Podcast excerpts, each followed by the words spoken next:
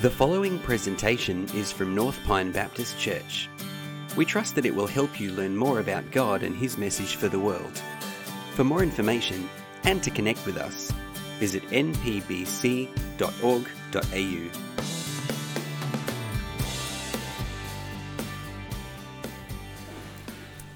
This is going to be the word of the Lord for us this morning. Ruth chapter 3. Let me read.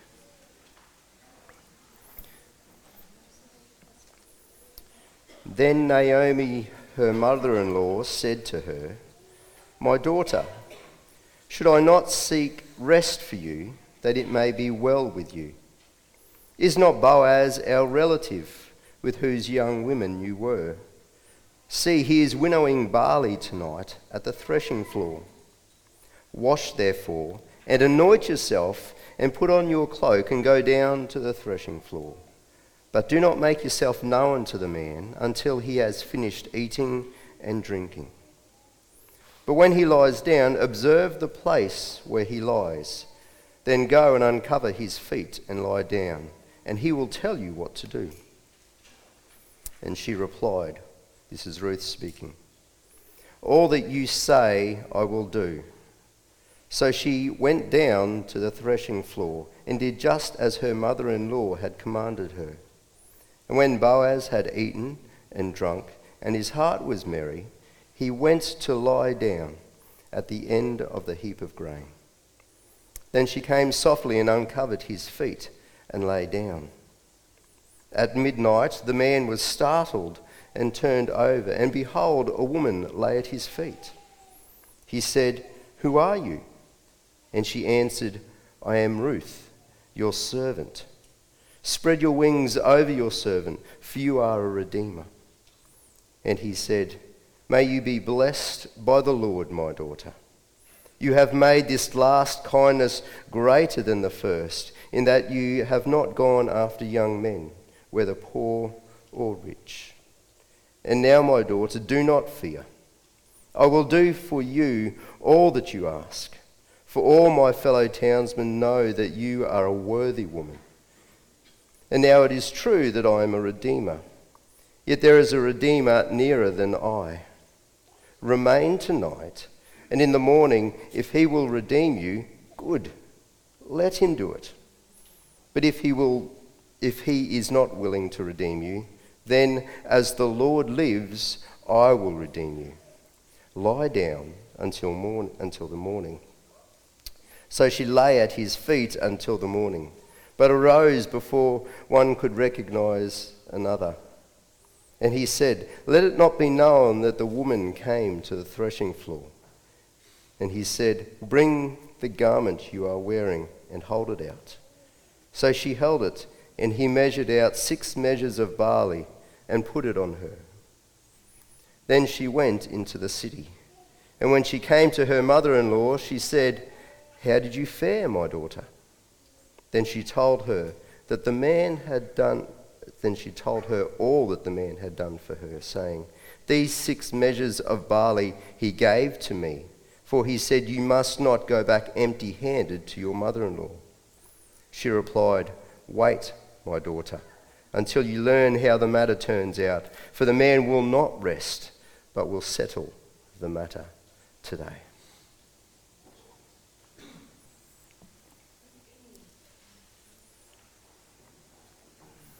This is our, our third message in the book of Ruth. It's Act 3, you might say.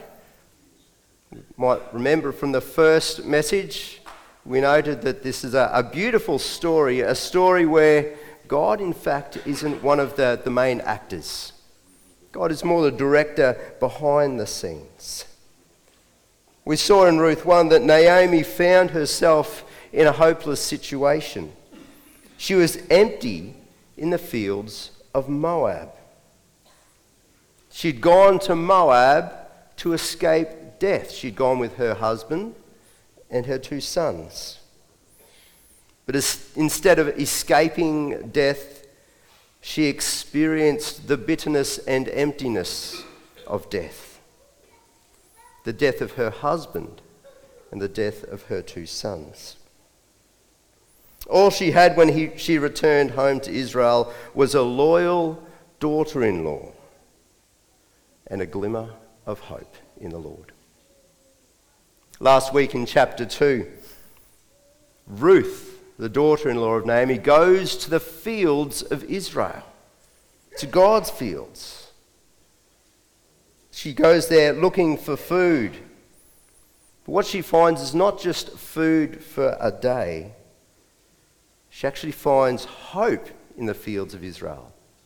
Hope that would last beyond the season that she finds herself in. That's because she finds a man named Boaz. And we're told that Boaz is a redeemer. We've seen as we've gone throughout the first two chapters that God works through the faithful obedience of his people to bless and to bring about his redemptive purposes. I wonder, where will you see the hand of God behind the scenes today?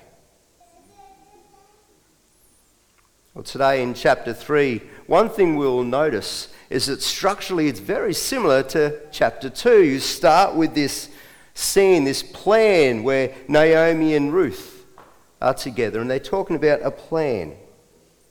Following from that, we'll see an interaction between Ruth and Boaz. And finally, we'll see a point of praise between Naomi and Ruth. Well, different to chapter 2, we find that chapter 3 is not driven by a need to find food, it is driven by a quest for rest. And this quest for rest required an an unconventional plan, we might say. It wasn't just an unconventional plan, it was a risky plan. Risky, uh, maybe not risky. Risky is drinking a, a bottle of milk the day after it's expired, isn't it? The day after it reaches its use by date. This probably isn't a risky plan. This is an, an audacious plan. It involved the process of washing, of anointing with perfumes and oils, and of changing clothes.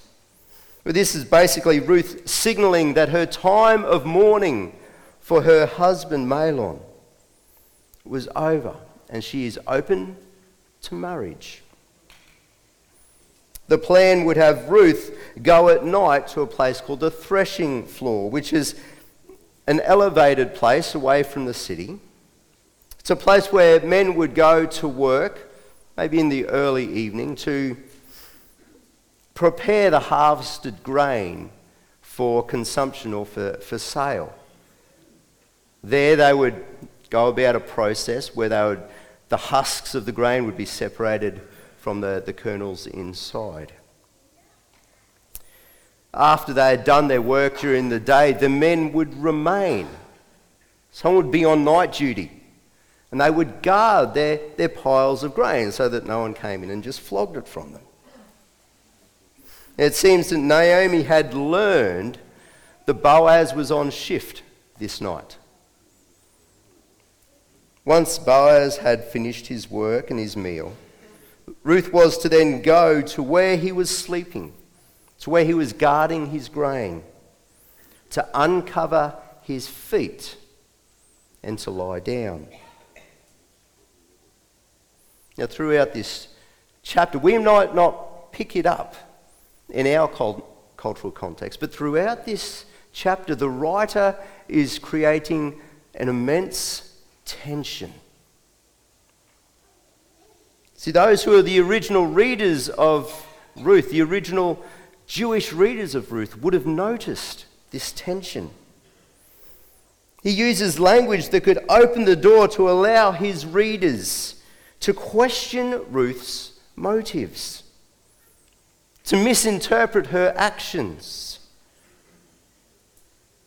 And rather than interpret them as someone who had good intentions, to interpret her actions of those of an immoral woman. See that the interaction happens at the threshing floor. And it seems that the threshing floor was sometimes a place where some would engage in illicit sexual behaviour. See, knowing that at winnowing time the men would be down away from the city at the threshing floor, spending the night there guarding their grain, prostitutes would often go out to them and offer their services. Now, Boaz, a bit of background here, is actually a descendant of Perez. Now, Perez was the result of Judah's illicit behavior with Tamar. Tamar had posed as a prostitute. You can read about that in Genesis 38. There's also wine involved. And another thing to notice is that Ruth is a descendant of Moab. Now, why does that mean anything? Well, in Genesis 19, verses 30 to 38, we have the story of Lot and his daughters. We have the story of where the Moabites came from. There was a lot of alcohol involved there. I'll let you read that one for yourself. Ruth, we're told, was to go and uncover Boaz's feet and then lie down. Now, the word feet can also be used to refer to the legs and the thighs of a person. Well, the question is, how far up was she going to go? How far up was she going to uncover Boaz? And then she was to go and lie down. Lie down and do what exactly? Some Jewish, Jewish readers might be really wary of Ruth here. We're told already that Boaz is a worthy man. Last week we were told he's a man of noble character, and here we have this Moabite woman coming to the threshing floor to interact with him. Maybe the great faithfulness that she'd shown her mother in law in chapter 1 was born out of ulterior motives. So, as Ruth now goes to the threshing floor, as she goes to enact this plan, she does so under a cloud of suspicion. But Ruth does not have any ulterior motives. She's just faithfully following the directions of her mother in law, Naomi. She's on a quest for rest. And in doing so, Ruth will display amazing courage and vulnerability. For those who are familiar with the card game 500, she's, she's called Open Misere. She's laying her cards face up on the table for all to see. She's not keeping them close to her chest. She places her cards face up in front of Boaz and proposes marriage. It appears as just two sentences in our Bibles. Look at verse 9. I am Ruth, your servant, she says. Spread your wings over your servant, for you are a redeemer. Not sure how you might have repo- proposed to your significant other. They're not the normal words that we might hear used today. But these are very clear what she is asking of Boaz. She's asking for marriage. You can practice all you like, but nothing can prepare you for the moment when you get down on one knee, hey? Nothing could really prepare Ruth for what, she, what was about to come going to the threshing floor and proposing marriage to Boaz. She's putting it all on the line here. She is vulnerable. she is courageous. And maybe she went over and over in her mind, played it through. What am I going to say? What am I going to say when he speaks? She certainly have no, had no certainty of a yes, did she? Now, ladies, when, when a bloke proposes to you, he's pretty certain he's going to get a yes. I, I, I, didn't drop the question to Anna unless I knew. It's a pretty good chance she was going to say yes. Otherwise, that's a pretty big matzo ball to leave out there, hey? Ruth had no certainty of a yes. In fact, it seemed like the, the odds were stacked against her. It would need an act of God for things to go her way. And some of the reasons for this is, is the setting where they are. Again, she's at the threshing floor, a place away from the accountabilities of the city, a place where people could sneak in and out unseen in, with the purpose of engaging in immoral activities.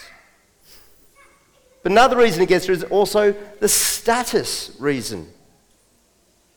See, Ruth was an uninvited visitor there. She was intruding on Boaz's turf. She was a younger person proposing to an older person. She was a servant proposing to a master.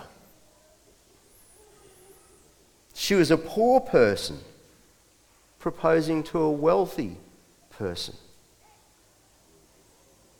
She was a Moabite woman proposing to an Israelite man. The odds are stacked against her. It would take an act of God. What are the possible outcomes that could happen? When Ruth turns up and proposes. There's at least four. It is possible that Boaz might not wake up at all. That would go down like a lead balloon, hey? And then Ruth would have to just sneak off and, and, and leave without making the proposal at all. That's something that could happen.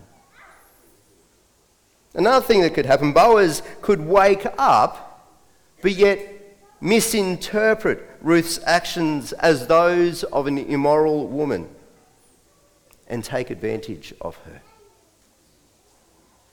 That could happen. Or a third thing could happen Boaz could wake up.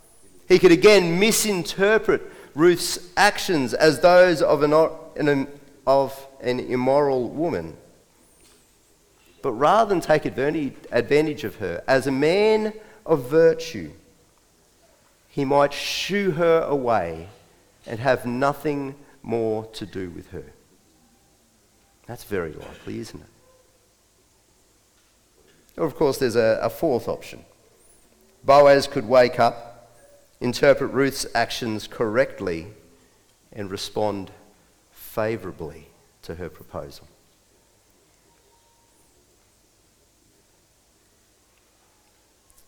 Ruth's words, her words of proposal are simple and honest, aren't they?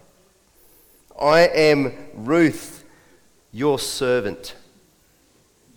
Spread your wings over your servant, for you are a redeemer. We notice in those words there that she is humble and honest about who she is. I'm just Ruth, your servant. I bring nothing to this relationship, nothing that makes me deserving of your favour. She's also upfront with what she needs from Boaz. Spread your wings over your servant, she says. Marry me. Protect me. Provide for me. Save me. Be the one through whom God uses to provide refuge for me. I say, Be the fulfiller of the blessing that you pronounced on me. Back in Ruth chapter 2. Not that she would have said back in Ruth chapter 2.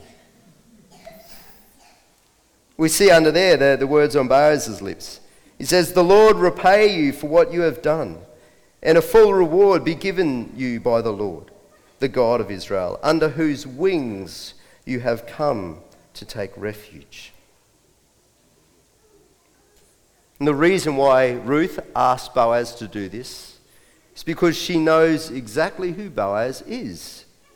She says, You are a redeemer. See, Ruth knows that Boaz holds the position needed to redeem her. She also knows that he has the power required to redeem her. Her question is Boaz, do you have the will to redeem me? And Boaz's response to Ruth is everything we could hope for and more. It is a gentle response, humble, sincere, and reassuring. But not only that, his response disperses all clouds of suspicion that may hang over Ruth's motives. Surely this response is evidence of the hidden hand of God of a God working through the faithful obedience of his people to bless and bring about his redemptive purposes. Look at verse 11.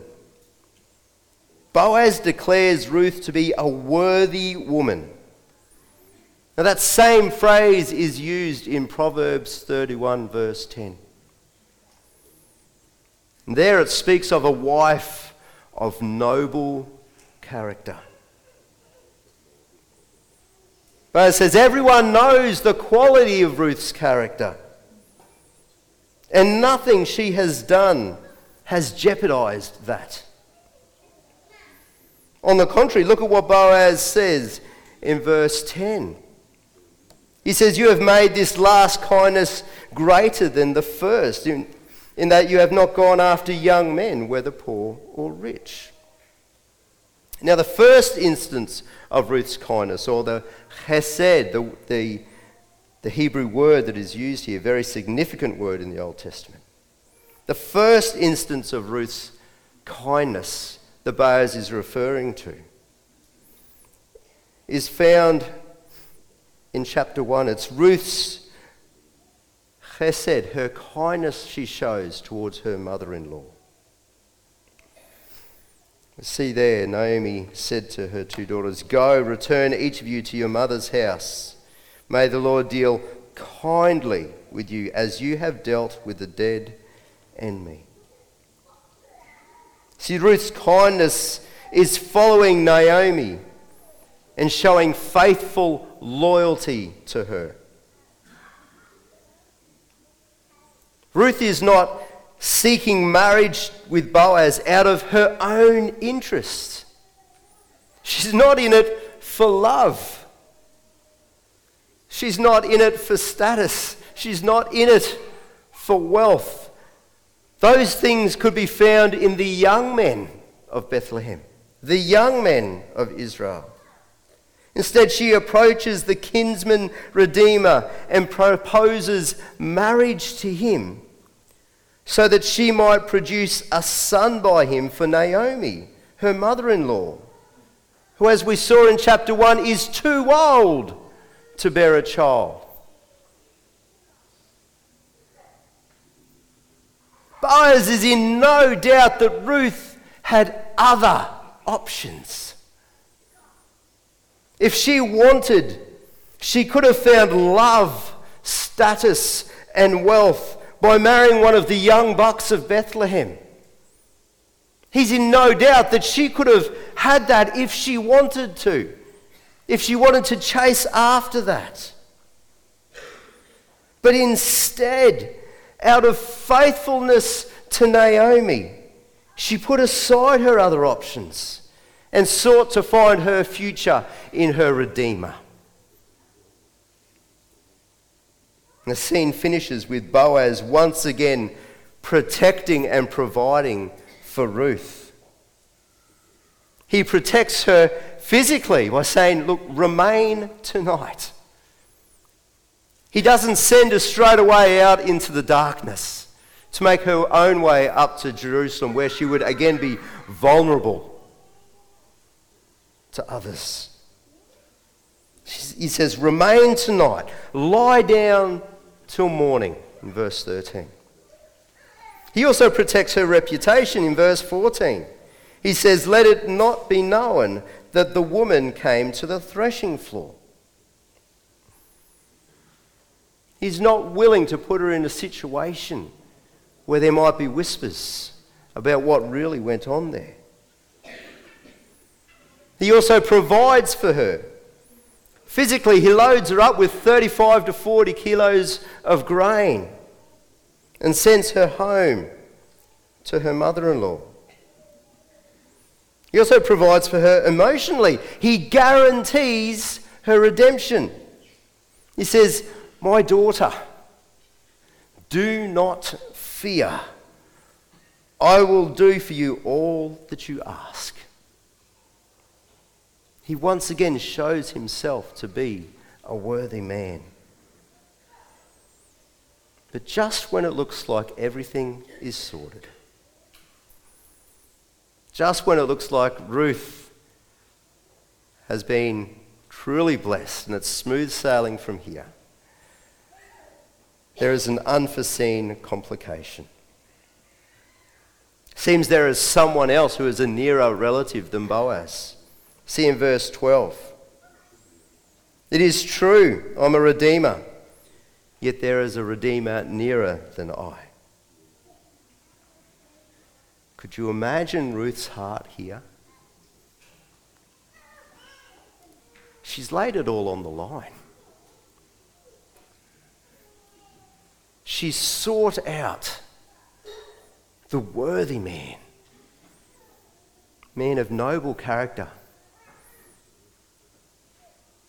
He's protected her, he's provided for her, and then he says, oh, actually, there's someone else. What sort of bloke is he going to be?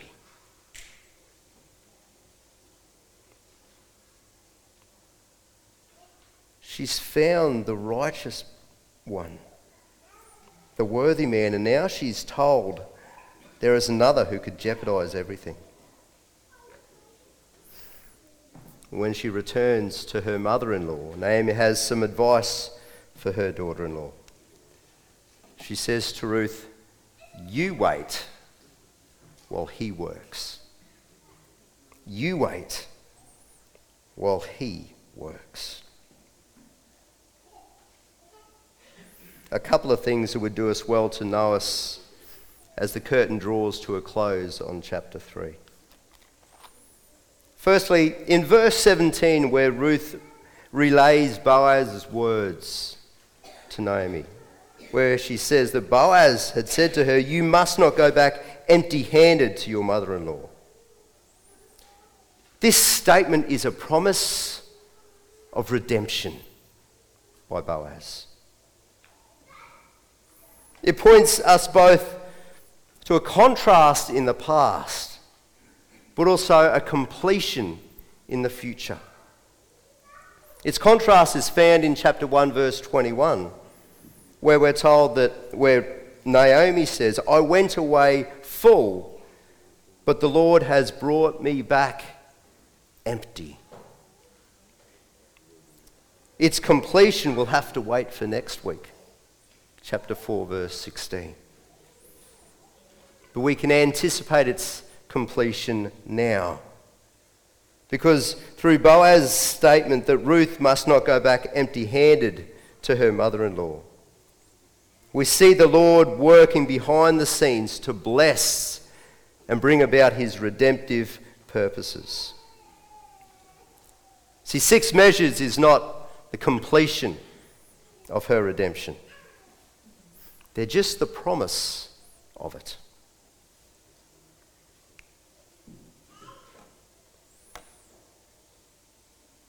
Ruth waits.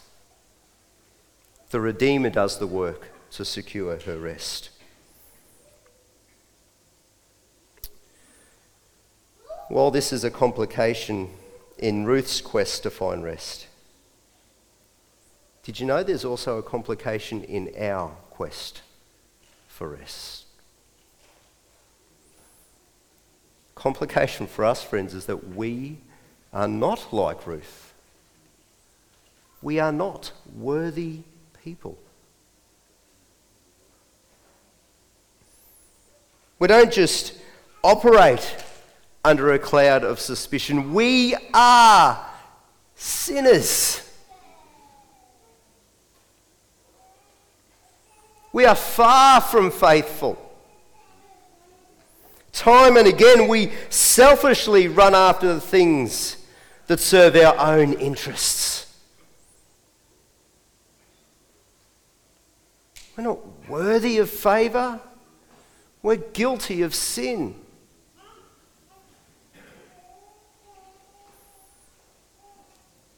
Our sin is the barrier, it's that complication that is in the way of our marriage to a Redeemer. And it is not a barrier that we can overcome ourselves. We need the Redeemer to do the work on our behalf.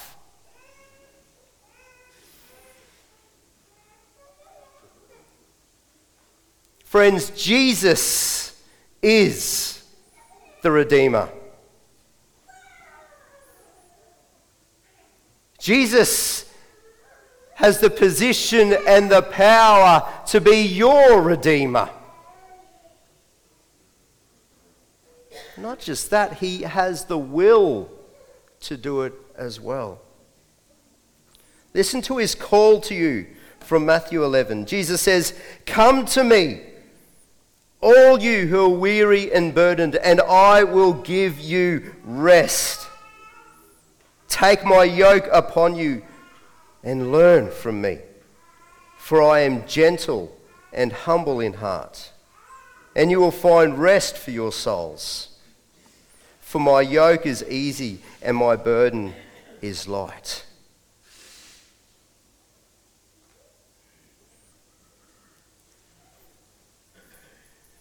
Jesus is the great Redeemer of the world, friends. We don't have to sneak up by night under cover of darkness and come to Him and ask, Will you? Unsure of what the response will be. He's the one that stands there and calls, Come to me.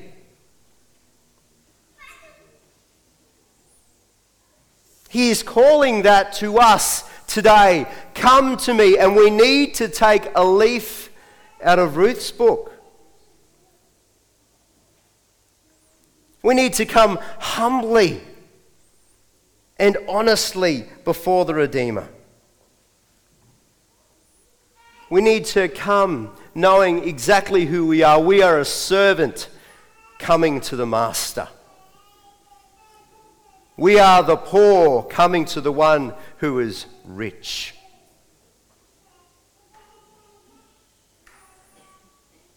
We need to acknowledge there is nothing in ourselves that makes us deserving of His favour. We also need to be upfront with what we need from Jesus. We need to be up front, throw ourselves at His feet, and plead for mercy. And friends, if we do this, Jesus' response will be gentle, humble, sincere, and reassuring. Jesus will do what you ask. Friends, he promises to redeem you. And we don't have to have any niggling thought in the back of our mind saying, oh, now the, the work is up to him. Will he succeed? Friends, we're actually unlike Ruth. We do not come to Jesus wondering if he will succeed. Lord, friends, the Lord has succeeded. We come to Jesus knowing the work of redemption has been done. All we have to do is ask. And he will say yes. Have you asked that of him yet? What is keeping you from asking that of him today?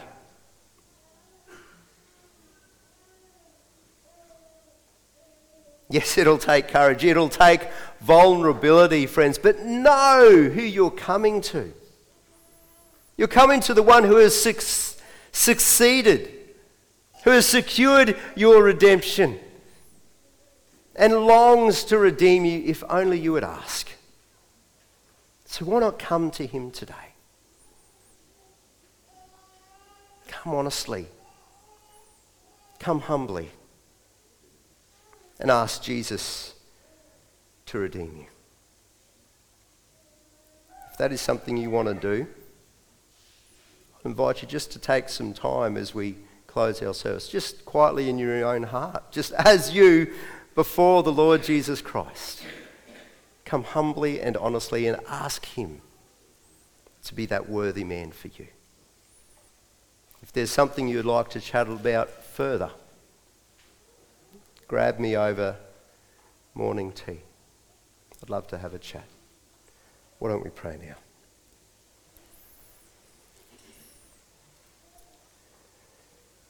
Our loving Heavenly Father, we thank you for the audacious plan that you set in motion.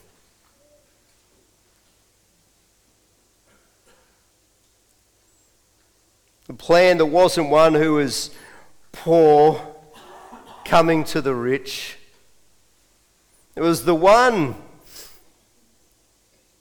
who is all, making himself poor to achieve our redemption.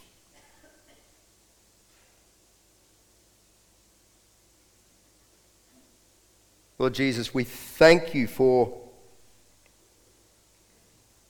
laying it all on the line for us.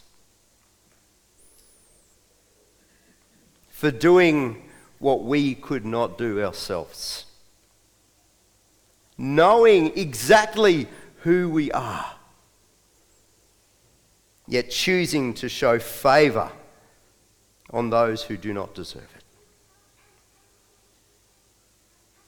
Lord Jesus, I thank you for your words, your call for us to come. To come just as we are, to come to you and receive rest for your souls. And Lord, I pray for all of us who are hearing this this morning that your Holy Spirit will be at work. That we will not leave this place with a barrier, with a complication in place. That we'd hear your call this morning and respond.